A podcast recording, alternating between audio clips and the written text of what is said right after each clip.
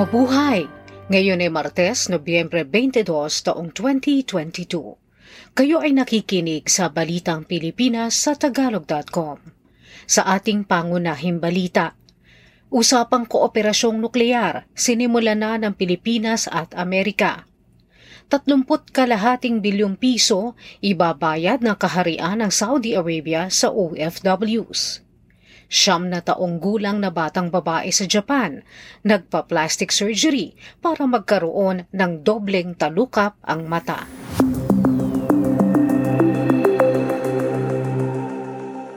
Inanunsyo ng Vice Presidente ng Estados Unidos, Kamala Harris, na ang Amerika at ang Pilipinas ay nagsisimula na ng pag-uusap tungkol sa isang kooperasyong pangnuklear kapag naipatupad na ang tinatawag na 1-2-3 Agreement ang magbibigay ng legal na basehan para sa pagpasok ng mga kagamitang nuklear at materyal sa Pilipinas mula US. Ang kasunduan ay naglalayon ding suportahan ang pinalawak na pagkakaisa sa zero emission energy at hindi naman pakakalatin ang mga armas nukleyar. Si Harris ay dumating sa Manila noong linggo ng gabi para sa pag-uusap kaugnay ng pagpapatibay ng kooperasyon sa seguridad, ekonomiya at pagtugon sa problema sa klima. Una rito, sinabi ni Philippine Ambassador to the U.S., Jose Manuel Romualdez, na kinokonsidera ng Administrasyong Marcos na papasukin sa bansa ang mga ginawa sa U.S. na maliit na modular reactors. Samantala, sinabi naman ng mga opisyal militar ng Pilipinas na binabalak ng US na magtayo pa ng mga pansamantalang pasilidad sa bansa. Sa ilalim ng Enhanced Defense Cooperation Agreement o EDCA, ang Estados Unidos ay maaari magtayo ng pansamantalang istruktura para sa pagtataguan ng kanilang mga kagamitan. Ang ipinapanukalang dagdag na lokasyon ay ang Zambales, Cagayan, Isabela at Palawan na pawang nakaharap sa China, Taiwan at Korean Peninsula.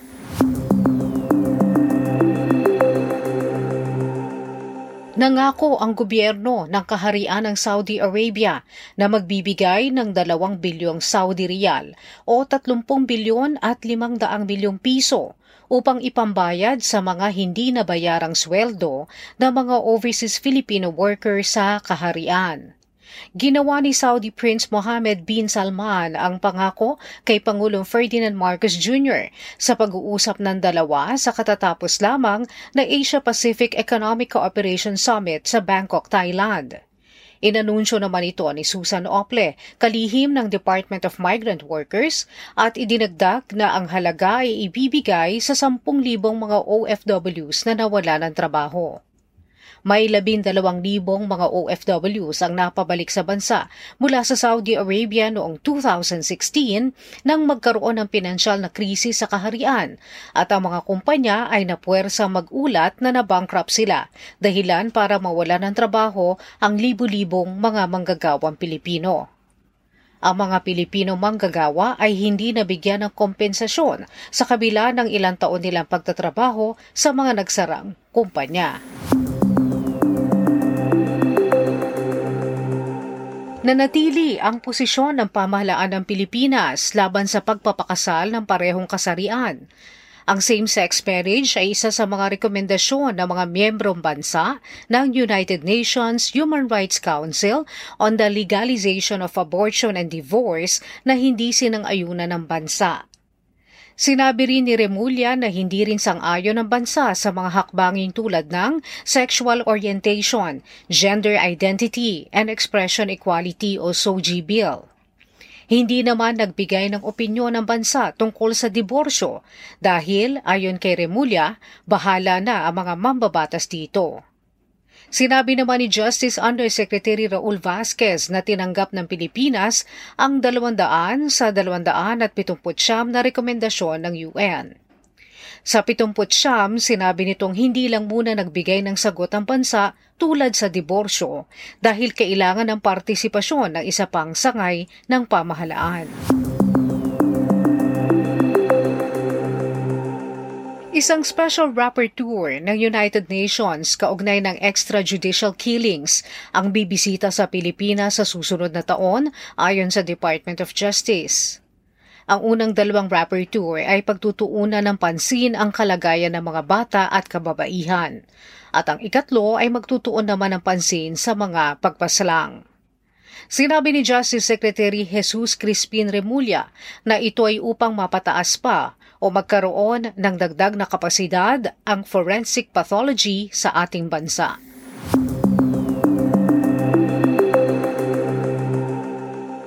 Bahagyang tumaas ang mga kaso ng COVID-19 sa Metro Manila sa 7.6% sa pinakahuling tala noong Nobyembre 19 mula sa nakaraang linggo na 7 at kalahating porsyento ayon sa Octa Research Fellow na si Guido David. Walong iba pang mga probinsya ang nagtala rin ng pagtaas sa positivity rate, particular ang Cagayan, Camarines Sur, Cavite, Isabela, La Union, Negros Occidental, Rizal at Tarlac. Sa pinakahuling ulat naman ng Department of Health, may kabuuang 8,004 na impeksyon ng COVID-19 na naitala mula Nobyembre 14 hanggang 20. Mas mababa ng bahagya sa mga kasong naitala noong nakaraang linggo na nasa siyam na libo anim na putsyam.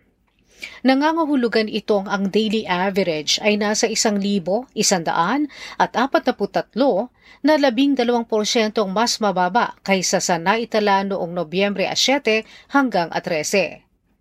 Dalawa lamang o 0.03% ng kabuoang kaso ang kritikal. 28 naman ang nasawi sa nakaraang dalawang linggo. Sa bahagi naman ng pagbabakuna laban sa COVID-19, ang mga kompleto na ang bakuna ay nasa 74.38% ng target na populasyon. Muling binuksan sa publiko ang Manila Zoo noong lunes, makaraang muling gawin ito. Sinabi ng alkalde ng Maynila, Hani Lacuna, na sulit ang pagpunta ng sinumang bisita sa mga bagong atraksyon sa zoo. Sinabi niyang ang entrance fee sa Manila Zoo ay mas mababa sa anumang zoo sa bansa. Ang mga matanda at batang residente ng Maynila ay magbabayad ng isandaan at limampung piso sa pagpasok. Ang mga hindi naman residente ng Maynila ay magbabayad ng tatlong daang piso. Ang mga estudyante ng Maynila ay magbabayad lamang ng isandaan at limampung piso. Ang mga hindi residente ng Maynilang estudyante ay magbabayad ng dalawang piso. Ang mga empleyado ng gobyerno at guro sa Maynila ay magbabayad naman ng isandaang piso. Ang mga senior citizen at persons with disability ay may 20% diskwento, samantalang ang mga batang edad dalawa pababa ay libre. Ang mga tiket ay maaari makuha online sa manilazoo.ph. Ang zoo ay bukas alas 9 ng umaga hanggang alas 8 ng gabi araw-araw at ang huling pagpasok ng mga bisita ay alas 6 ng gabi. Sa trending na balita online, Viral ang video ng isang lalaking kumuha ng cellphone na naiwan sa isang kainan sa Ermita, Manila. Nahuli sa akto sa pamamagitan ng CCTV si PJ De La Cruz, kilala online bilang Otlum o ang pabaliktad na tawag sa multo. Kinondena ng netizens ang lalaki, subalit na magpaliwanag ito tungkol sa kanyang psychosocial condition na hati ang opinyon ng mga tao sa kanya. Sinabi ni Otlum na dahil sa kanyang kondisyon, alam niya ang kanyang ginagawa, subalit nalilito siya sa maraming pagkakataon. Sa kabila ng kanya mga paghihirap at kondisyon, sinabi ng mga nakakakilala kay Otlum na mabuti itong tao at namimigay pa sa iba. Nagkita naman sina Otlum at ang may-ari ng cellphone sa opisina ng barangay. Subalit dahil inirecord ng biktima ang kanilang engkwentro at inupload sa social media, nag-viral na naman si Otlum nang hingi ng tawad si Otlum sa kanyang ginawa at hiningi sa mamamayan na huwag husgahan ang kanyang pagkatao.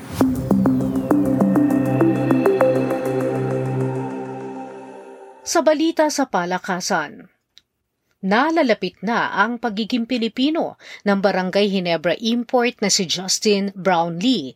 Makaraang aprubahan ng Senate Committee on Justice and Human Rights noong lunes ang dalawang panukala na magbibigay sa kanya ng citizenship. Ang Senate panel na pinamumunuan ni Senator Francis Tolentino ay inaprobahan ang Senate Bills 1336 at 1516 na naghahangad na maging natural na Pilipino ang 34 na taong gulang na basketball player na ipinanganak sa Georgia, Estados Unidos. Ang bagong pangyayaring ito ay naganap sa harap ng hangarin ng Samahang Basketball ng Pilipinas na isali ang limang beses na PBA champion at dalawang beses na PBA Best Import bilang naturalized player sa Gilas, Pilipinas sa pagsisimula ng ika-anim na bahagi ng FIBA World Cup Asian Qualifiers sa Pebrero 2023. Si Brownlee na humarap sa Senado na nakabarong Tagalog ay iginiit ang kanyang pagmamahal sa mga Pilipino at kultura ng bansa na dahilan ng kanyang pagnanais na maging lehitimong mamamayan ng Pilipinas. Upang patunayan ang kanyang pagnanais na maging Pilipino, Sinabi pa nitong handa siyang lumahok sa Military Reserve Force ng bansa upang maging bahagi ng operasyon sa anumang sakuna, kalamidad at pagliligtas kapag may bagyo. Sinabi ni Tolentino na ang panukalang batas ay inaasahang ganap na maaprubahan ng Senado sa Disyembre.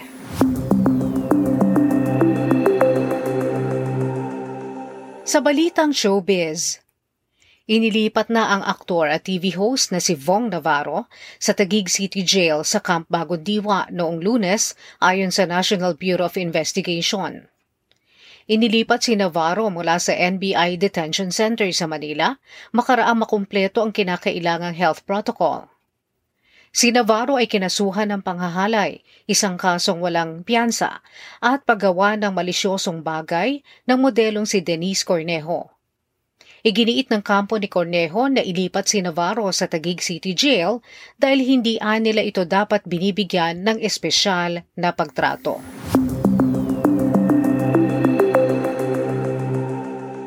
Sa balitang kakaiba, kinumbinsi umano ng isang Haponesa ang kanyang siyam na taong gulang na anak na babae na sumailalim sa double eyelid surgery upang mas lalo itong gumanda.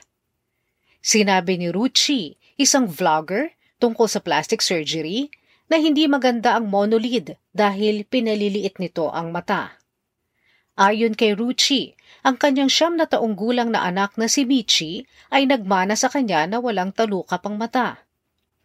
Payag naman daw ang kanyang anak kahit na nasaktan at umiyak ito sa operasyon dahil hindi tumalab ng gusto ang anesthesia.